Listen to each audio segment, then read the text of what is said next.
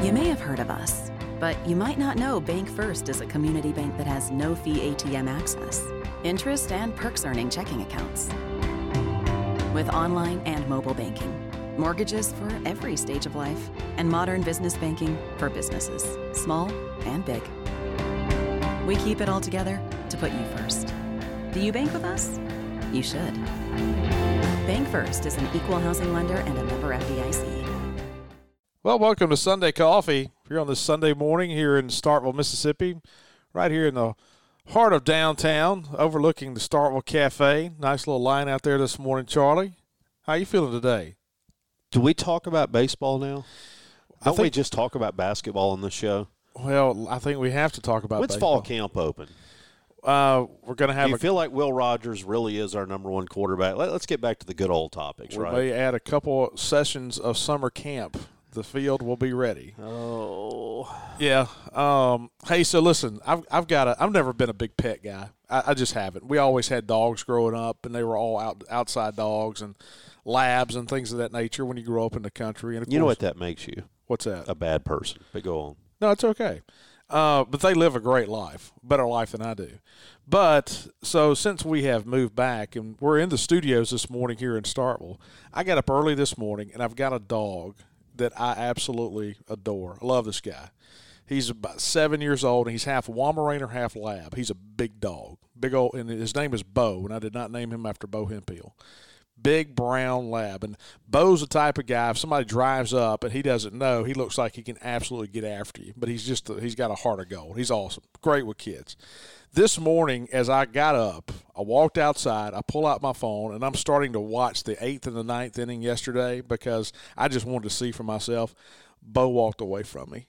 Bo says, I don't think I've ever heard you talk like this before. and Bo walked away from me this morning. Um, so we are in the Farm Bureau studios here in downtown Starkville. Farm Bureau. Go with a home team at Farm Bureau. Farm Bureau with agents all across the state of Mississippi. Great customer service. And of course, Sunday coffee brought to you by our friends at Strange Brew Coffee. I drank some Strange Brew pods this morning. I didn't make the, the big cup. I, I walk in the studio and Charlie's got the tall boy over here. So I guess you went to the original location this morning, Spring Street, Highway 12. I did. I uh, I, I was contemplating going to the uh, University Drive location on my way in this morning, but we have to broadcast the game today, and having multiple cups of coffee after watching what I watched last night. I would be asking you to not let me say a lot of things on the air today if I had multiple cups of coffee. That's my original thought and the reason I'm not drinking the coffee right now. All right, let's look back at last night. Oh, let's not. I had numerous texts from people who are like mild mannered. We're talking about, man, I can't wait to hear what you guys have to say about the umpires. Um, Mark Winters last night, um, I think what he was uh, having a difficult time with was consistency. I think the track man will not be favorable to um, to his calls last night. I think he uh, he had a wide zone at times, both from uh, our standpoint up to Aaron Downs in the eighth inning. Oh my god, goodness! I mean that ball was over his hands. Um, and then in the top of the ninth inning, Jud Fabian had a pitch that was about six inches off the plate, was a slider. But here's the thing, Charlie. When, we, when you start talking about from a pitching standpoint, from a hitting standpoint, I'm trying to figure out what is a strike. And you had a couple times in the ninth inning of that game last night where Casey Hunt thought he had a strike, and because that had been called a strike all night long, and he didn't get those calls. And so I think the big double that went over Cumbest's head, and Brad did take a, a tough angle on it out in left field. It was a line drive right at him. That's a tough play, slicing away. But it got the 2 0 to set up that count because of two pitches that had been strikes all night long were no longer strikes. And now I'll sit, sit here and say this you know, hey, umpiring is hard, it's tough at this level. It's really, it ain't that bad. Right. I mean, it's tough, but these guys have been doing it for a long time. And I would say, man, some of these guys are great guys, or, you know, they sometimes you make mistakes. But after seeing the video of Mark Winters going after Kirk Saarloos in the dugout against TCU in West Virginia, I don't know if we're dealing with a good guy here either. I'm just saying this. last night was bad for both teams, and as a league, I don't know if we need to t- if if we got all the money in the world like we say we do, maybe we're the league to test out the robots behind home plate.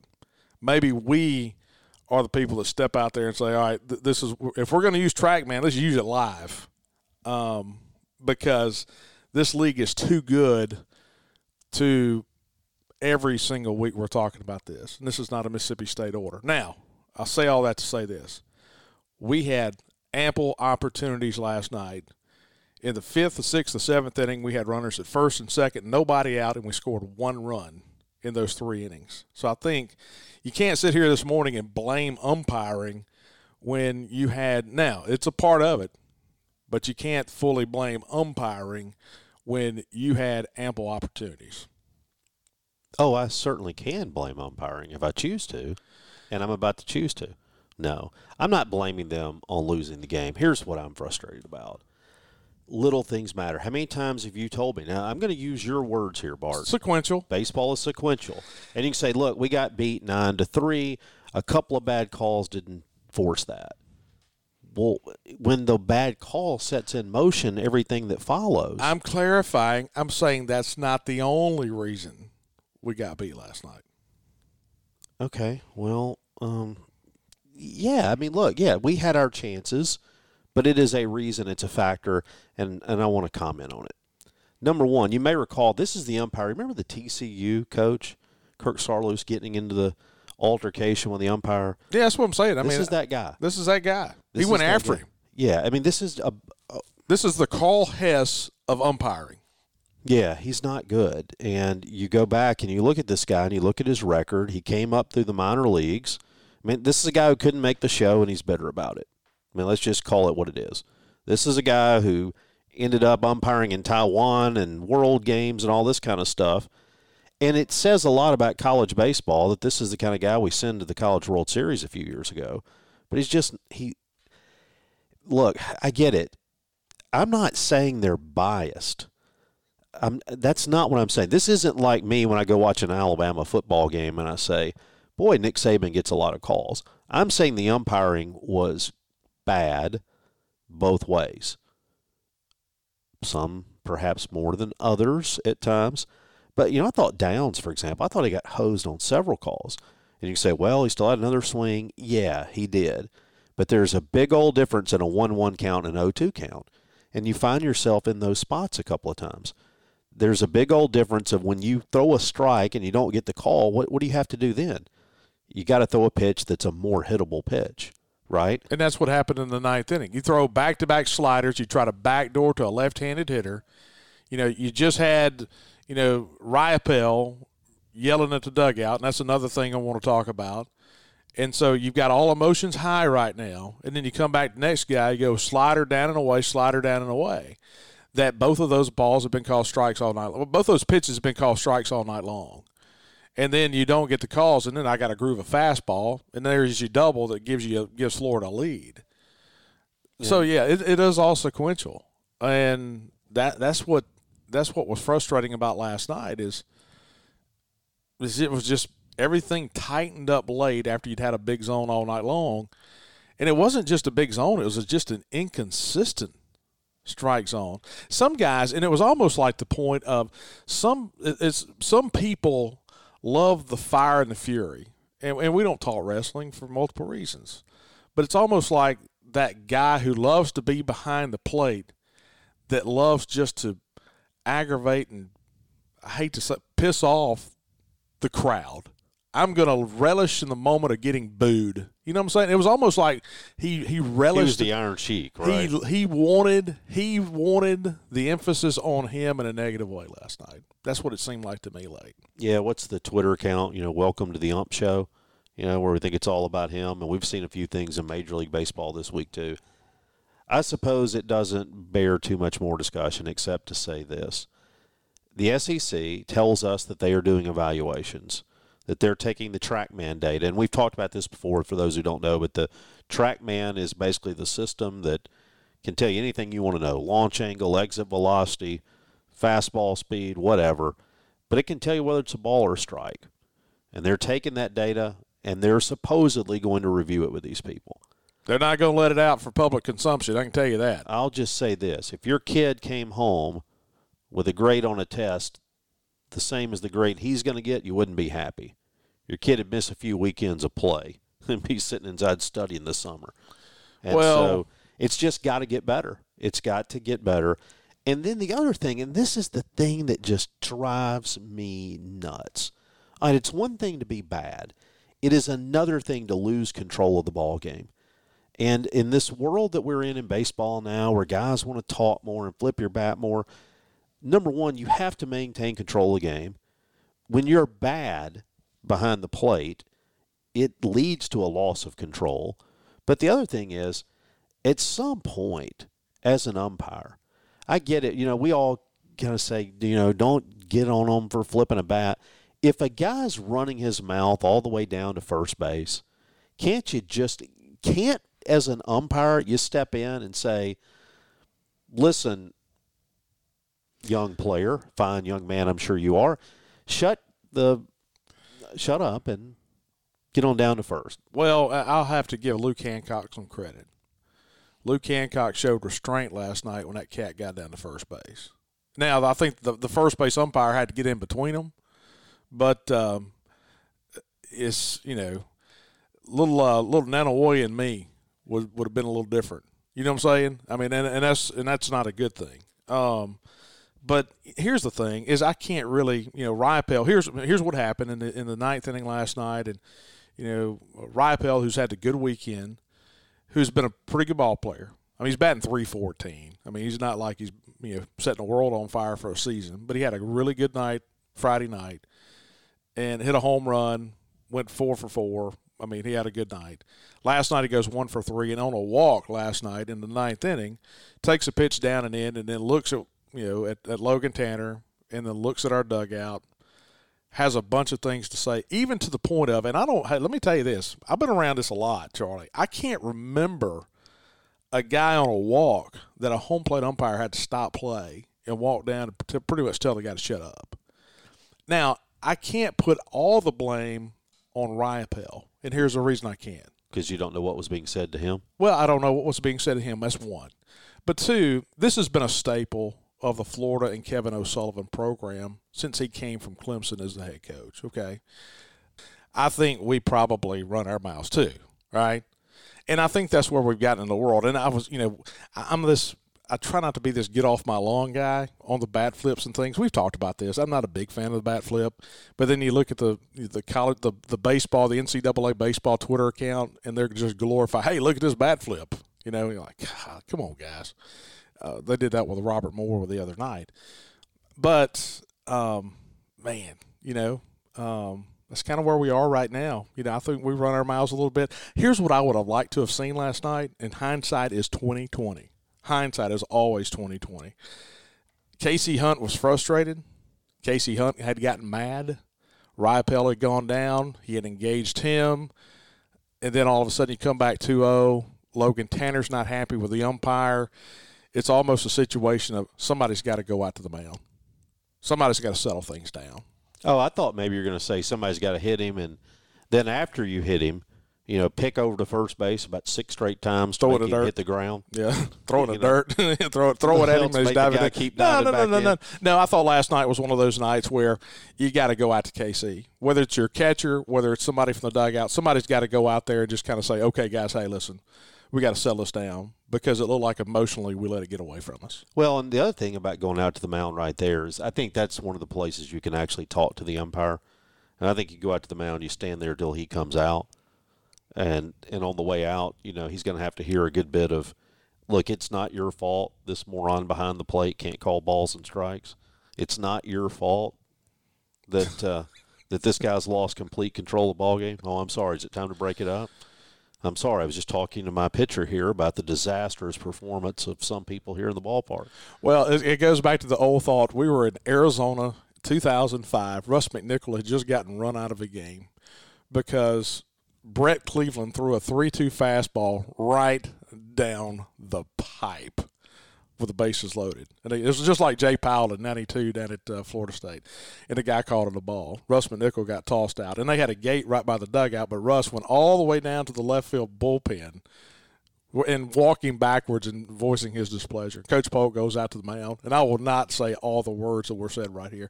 Coach Polk never cussed an umpire, by the way. And so it was one of those deals if he had his back to the umpire and he kept on looking at, at, at Brett Cleveland saying, All right, let me know when he gets close. Let me know when he gets close. Let me know when he gets close. All right, coach, he's here. Hey, Brett, what do you think about the umpire? That's you know, and, I, and then then it's all of a sudden like, hey, you shut your mouth. No, you don't talk to my player like that. I'm having a conversation. You know, it's one of those deals. That's so. Anyway, I like that. Yeah, one of those. And it, Brett ended up like not getting tossed because Coach Polk looked at the guy and says, "I'll take the left-hander." And that's the only thing that kept Brett from getting tossed. So, anyway. All right, so where do we go? Um, number one, uh, let's go ahead and accept this. This is not an NCAA tournament team. We're not going to the NCAA tournament, barring a complete miracle. We wake up today with the lowest RPI in college baseball. Scratch that in the SEC. Okay. But it feels like college baseball. Yeah, I was to say, boy, you talk about being negative. We're not that bad. well, we have the lowest RPI. Uh, this guy's up in, in St. Peter saying, "Hey, ho, ho, baby, ho." yeah, Princeton, all of a sudden. Unfortunately, some of the teams we've played this year may be in the running for that.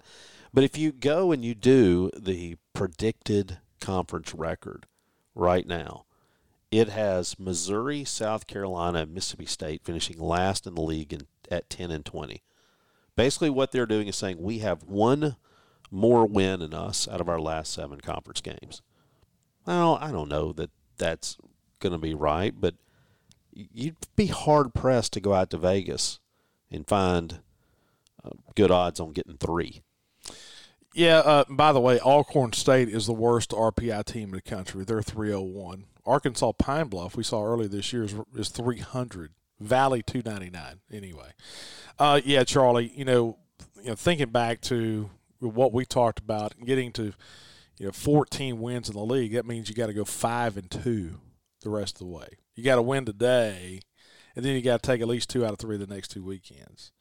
Um, mm. Yeah, and so you're going to Texas A&M, who has been a very good offensive team as of late. They got better as the year go, is going on, and then you've got Tennessee, and Tennessee lost two out of three this weekend. That may be a bad thing because they may not be just coasting here at the end of the year. Uh, they may come in here with a little little fight and vinegar. Um, and then you look around the league and you say, all right, right, where do you sit right now? There are three teams sitting at nine wins, actually four. Kentucky, South Carolina, Ole Miss, and Mississippi State. Now Kentucky's played one more game, so they had the Thursday start this week. Then you got Missouri with seven. And you would like to say, well, Missouri's in the rearview mirror. Well, they're really not. Their schedule is a little bit easier on the way in. I think they've got South Carolina and Auburn. Um, a lot's got to go right for us if we're even going to make the SEC tournament right now. Excuse me, I, I had that backwards. Missouri has Florida and Georgia. So, yeah, you know, I mean, they could lose. Uh, at, at, the end of the day, we lost two out of three. If we end up tied with Missouri, and I don't want, you know, we don't want to go into tiebreakers this morning. We lost two out of three to a bad team last weekend that hurt us bad. We've lost two out of three this weekend to a team that's not very good either. And so I say two out of three. I mean, we got to win today to to get two out of three. All right. So if we accept that this is not a regional team, it's not clear that it is a Hoover team then the question becomes how do you coach it from here? Do you try to see more Aaron Downs, for example? Do you try to see more young guys? Or do you just say, you know what, we're going to kind of stay loyal to what we've been doing? We're going to put our best team out there and we're just going to keep fighting. But then you ask yourself, well, what is your best team? We don't really know. I mean, we have not, even to this point, figured out who our center fielder is all year long. Which is amazing. Center fielder you know, we, we when we talked about this, where do you want to be good? You know, where do you where do where do coaches say you want to be good up the middle, catcher, shortstop, second base, center field, and and not having a center fielder. And I go back to the point. I mean, we're a top ten program. I mean, when you start talking about people around the country, who, who do you think in college baseball? We're going to be one of the top ten people people say. This is a, essentially like Ohio State in football not having a right tackle, and we don't have a center fielder. Um, so th- Friday night we lost eight to six because we got down early. And Charlie, you know that's the thing. He said we can go back and look at these games and give you all the stats. We had 11 hits in that game on Friday. All 11 hits were singles. We did fight and come back. And I, I listened to Chris Lemonis last night in the post game, and you know Chris said all the right things, and, and I think you could tell in his voice, you could see the way he coached last night. Um, I mean, these guys get it. They understand how big these games are. Um, I think the players understand how big these games are. It doesn't take me and you walking in here this morning talking about how big these games are. I think these guys know that. Um, I think this was a team that kind of put some pressures on itself early in the year, and we saw those pressures kind of you know metastasize a little bit, and you saw some guys that really never got in their comfort zone. Now I will say this: I think Forsythe has gotten a little bit of a comfort zone out the shortstop. And he's hitting 283. He's hitting 283. Think about that. He was hitting 295. One time the other night, he came to the plate, and on the board it had 295. And I looked at the buddy of mine, and I said, "Let me tell you something. If you'd have told me two months ago that Lane Forsythe sitting right here knocking on the door at 300, uh, hey, I'm I'm proud of that." So you know, I, I guess you know we'll come back in a couple weeks. I don't think this this is the time and a place to start sitting here saying, "Okay, where do you go from here? What's the post mortem show?" um, about where do you recruit, where do you try to, to fill the gaps to get better, and why you're here. Why why are you one of the teams? But this is not you know. uh, I'm trying not to say this in a, where it sounds like it's positive. Uh, this is not unprecedented. You know, UCLA did not make the tournament in 2014. Coastal Carolina did not make the tournament in 2017. There was one more team in there. There was three teams in the past 10 years that have not made the NCAA tournament after winning a national championship. So, um, well, you go back right now. Vanderbilt's not where they want to be. We're not where we want to be. We've obviously had some significant injury issues. He goes back to the does playing longer and then guys going doing summer stuff, does that have a negative impact on you the next year? I don't know. I think I will say this though. There there are a couple of solutions. Number one, we've got some good signees. You got to have some luck and get them to campus. You got to have some of those guys get here. Number two, you got to hit the portal, man, and you got to hit the portal for big old arms. Well, so that's what I was about to, to think about, Charlie. You know, Arkansas you think about the teams that have, that recruit like we do.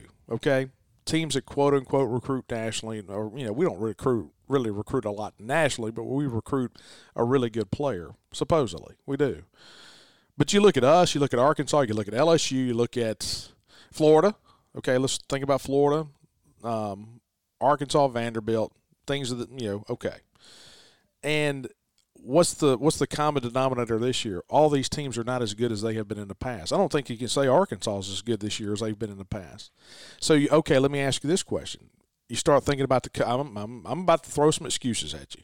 You think about the COVID issues. You think of not being able to see players, and it's almost like all these teams that recruit at the highest levels are kind of taking a step back this year because they haven't been able to get get out and see as many guys, or wasn't. Okay, so then you ask yourself the question: Well, how, how's Tennessee doing it? Tennessee's almost recruited in the present. You know what I'm saying? They've gone after the portal. They've done. They've pushed the envelope. They've been more aggressive from a style of you know going and getting guys for the for the here and now instead of projecting and you know the the ninth graders, the tenth graders, and things of that nature. They, they're they're working for right now. You look at all the transfers they've gotten, and you kind of wonder: is that is that the mode of operation going forward in the future? Do we become more Lane Kiffin? Do you be, do you become more do you become more the portal than than you are of coming in and building? Well, and you think about where we are as a program we should be able to absolutely murder the portal if we choose to. Now, at the same time, you don't want to block the path of your good signees, right? No. If if you get these guys who are really on the edge of being first round, second round guys, you you don't bring somebody in to to block their path, right? No. Um, but then you got to be pretty candid in your assessments with where you think you are. I'm going to pick a position not to be controversial. Um, shortstop. You got your shortstop next year, okay? So I'm going to use that as an example. If that place were empty, that's one thing. You know, got go get somebody. Uh, on the other hand, you know, if you got somebody you've, that you've signed, if you've signed a top shortstop, don't go block their path, right? Just by bringing somebody in for a year or two. But I think you've got to be pretty honest in your assessment, not just of the guys you're recruiting, but the guys you have and the guys you have coming in. Do you think they're going to get here? And do you think they're really the guy? It's it's a weird deal, right? Because you got to continually evaluate the guys you have. Yeah. Um. Hey, we uh, I saw Chris Weems last night. Trax Plus, Trax Plus. We we had our Trax Plus deep dig in the on Friday. We talked about what we thought could happen this weekend. Um, my guy that I picked, Jud Fabian, said we can't let him in. He really hadn't beat us. Um, you talked about Langford. Langford's been good at the top of that order for Florida. But uh, Trax Plus with four locations, they they keep on building out. Man, they just got a massive facility now down in Hickory at the Hickory exit on Highway 20, and then here in Starkville, Columbus, between Starkville, Columbus on Highway 82, Alexandria, Louisiana, then Summit, Mississippi, and so just great team. They continue to grow. They're about to have some more places. They're going to come throughout the southeast and some more locations, and so this uh, just blowing and going right now. There's a small company that has gotten bigger because of their customer service and the way that they treat people. And so it's uh, Trax Plus, and uh, those guys with SANY equipment with the excavators and mini excavators, Barko for the foresters out there, and then the Massey Ferguson with the tractors. If you're looking for tractors, implements, and things of that nature. And so our good friends at Trax Plus. All right, Charlie, going to today, know, Florida has used a lot of their bullpen the first two games. So have we. Yes, we have. Think about this. I made this comment. One of the things that we worried about going into that last ball game against Missouri was the fact that you hadn't used Pico, that you hasn't hadn't used Jackson Fristoe, and you have that none of those guys have pitched a meaningful inning, and now here you are at the end. Fast forward, We've used Casey Hunt. We've used Pico. We've used Jackson Fristoe. Yeah. Um, we used Fristoe on Friday. Maybe he could come back some today. Two innings. Yeah, he did.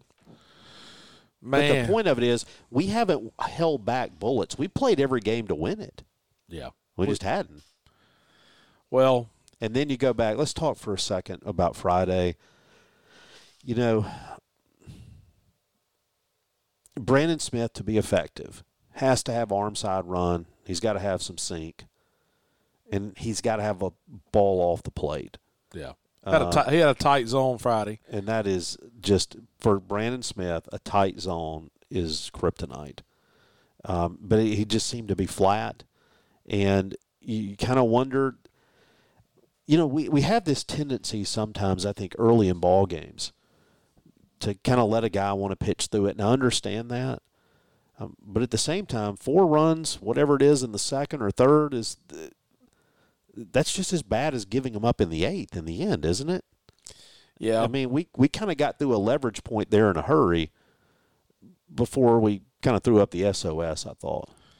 Then the positive, I guess, for Brandon is he was able to throw you know, a few more innings and, and settle down a little bit, and so he did eat some bull, eat some innings later on. But I get what you're saying there.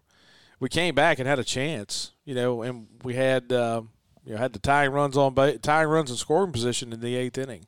Really didn't have some good at bats late in that game, and and then go to yesterday. I think you might have made this point early, but I know we spent some time talking about the umpiring and how that cost us. But let's go back to the fifth, the sixth, and the seventh.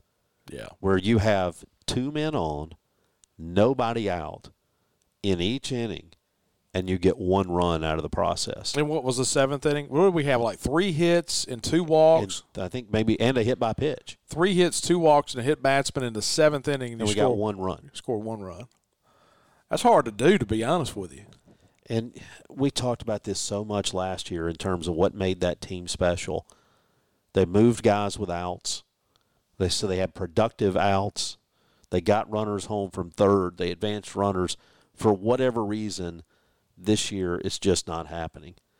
And um, I, I hate to say it, but I kind of feel like you're to the point now where it's a little, little bit late. I was wrong in the seventh, by the way. So it was a double, two singles, two walks, and you got one run out of it. So no hit batsman. no hit there. batsman. Okay, but it's still the hit batsman came in the sixth. okay. But the but you still had five bases at least. You had you had three hits and two two walks and got one run out of it. All right, Charlie. So we'll be back at it today, and uh, we've got the broadcast today. Uh, Tom Hart tweeted me this morning and said, "Hey, he left everything in the booth." You know, he didn't walk away with anything, which is good. It was good to see those guys being able to broadcast here, and uh, you know, Tom and, and Kyle and and uh, I like Kyle Peterson a lot, and so um, they didn't have a whole lot of positive that they could really you know talk about miss, about our team on Friday, other than the ballpark. Uh, hey, I will say this, by the way. I thought our crowds, you know, I complained about the crowds a little bit early in the year. I thought our crowds been into the ball game. they were into it, yeah, absolutely. They I- sure I were. Both nights we had good weather. Maybe that's the thing. Maybe we're just not a cold weather fan base. Man, let me tell you this: last night I got cool. I got cool out there last night. Oh yeah, yeah, it got going. Now, let, let me ask you this. Here's something we need to think about for the future. And, you know, there are some programs out there, even if they play a plus game on Saturday, they're playing at night. We played Friday night, and then we came back Saturday, and we normally play a, you know, 6.30 on Friday. We come back and play a 2 o'clock on Saturday, sometimes a 3 o'clock on Saturday, and then we always play the 1 o'clock Sunday games after what you've seen, you know, LSU normally likes to play a Saturday night game. Uh, Ole Miss has gotten to where they like to play Saturday night games. Arkansas has gotten to where they play Saturday night games. And so you kind of you, you think about a little bit. I mean, is this moving forward a good thing of maybe playing a six thirty Friday night, a six o'clock, a six on Saturday, and then coming back and playing the one o'clock on Sunday? Is that something looking at going forward? Because I think the stadium is a lot more lively at night than it is during the day. I like it for another reason. It just as a, a local person, it doesn't take up my whole day. If you play at two o'clock, you're kind of about noon. You're kind of committed, and then by the time you get out, you know you're done at six, and you're kind of tired. You, you know, it kind of saves my whole day. Well, I saw a couple guys last night that made me think about something different. In today's world of travel baseball and soccer and things of that nature, I saw a couple people last night who played travel baseball earlier than day, in the day and were able to get there. That's pretty cool. and so you take away those people, and so they were able to get there for the game last night. And so anyway, that's something else to think about. Hey, thanks to our great uh, fine sponsors, of course, our friends at Farm Bureau. Go with the home team at Farm Bureau. We're in the Farm Bureau studios here in downtown Starkville, and of course, Strange Brew Coffee. StrangeBrewCoffeehouse.com. You can order the pods. I've got some of those down at uh, down at Nettlewoy. I've got uh, uh, the, the ship just the bags of coffee to you. Of course, the cups, the mugs, and things of that nature. They do a great job at Strange Brew Coffee House. They're a great integral part of this community. Two locations here in Starkville on University Drive and then on Spring Street and Highway 12. Cold Stone Creamery as well there. And so, hey, today, a little hot afternoon, maybe a good day for some cold ice cream. And then uh, in Tupelo as well, at Brupelo. And so, three locations for Strange Brew Coffee. We talked about Trax Plus with the four locations that they have, and Trax Plus continuing to grow. Uh, just a great equipment supplier. And then our good friends at Bank First. Go to bankfirstfs.com for all your lending needs. All right, Charlie, we got the broadcast today. We've only got like four left. We got one today. We've got the Tuesday night game in a couple weeks against North Alabama. Are we making any hay with this about being able to broadcast in the outfield? Have we heard anything? Yes, we're moving. We're moving. We, are have momentum. good. And I saw on Twitter the other day that uh, ten- one of the Tennessee games has been picked up for TV. That's a Thursday, Friday, Saturday series. I'm not sure exactly which one. Man, if we didn't have Twitter, we'd be in bad shape because that's how we get our news. But I'm not sure. One of those games. But we've only got four broadcasts left. We got this afternoon at 1 o'clock. Hey, I feel better about after talking about it. Now we no, get. you don't. no, I don't. That's I that really. is you I'm, just trying to be a positive note leaving. Just call it what it is. friend to friend right here. This is friend to friend. This is not you know this is not counterpart to counterpart. This is friend to friend. You've known me for a long time. I need you to hit my cough button if you see me getting a little strained today because I'm trying not to walk into the booth on a high wire. Okay, I'm just trying not to. Friend to friend, I need your help today on the broadcast. Yeah, I hear you. All right. Hey, enjoyed it as always. Uh, appreciate you guys hanging out with us here on Sunday Coffee here in downtown Starkville. Game at 1 o'clock today. Mississippi State trying to salvage a game from the Florida Gators. For Charlie Winfield, I'm Bart Gregory. Appreciate you guys listening to Sunday Coffee.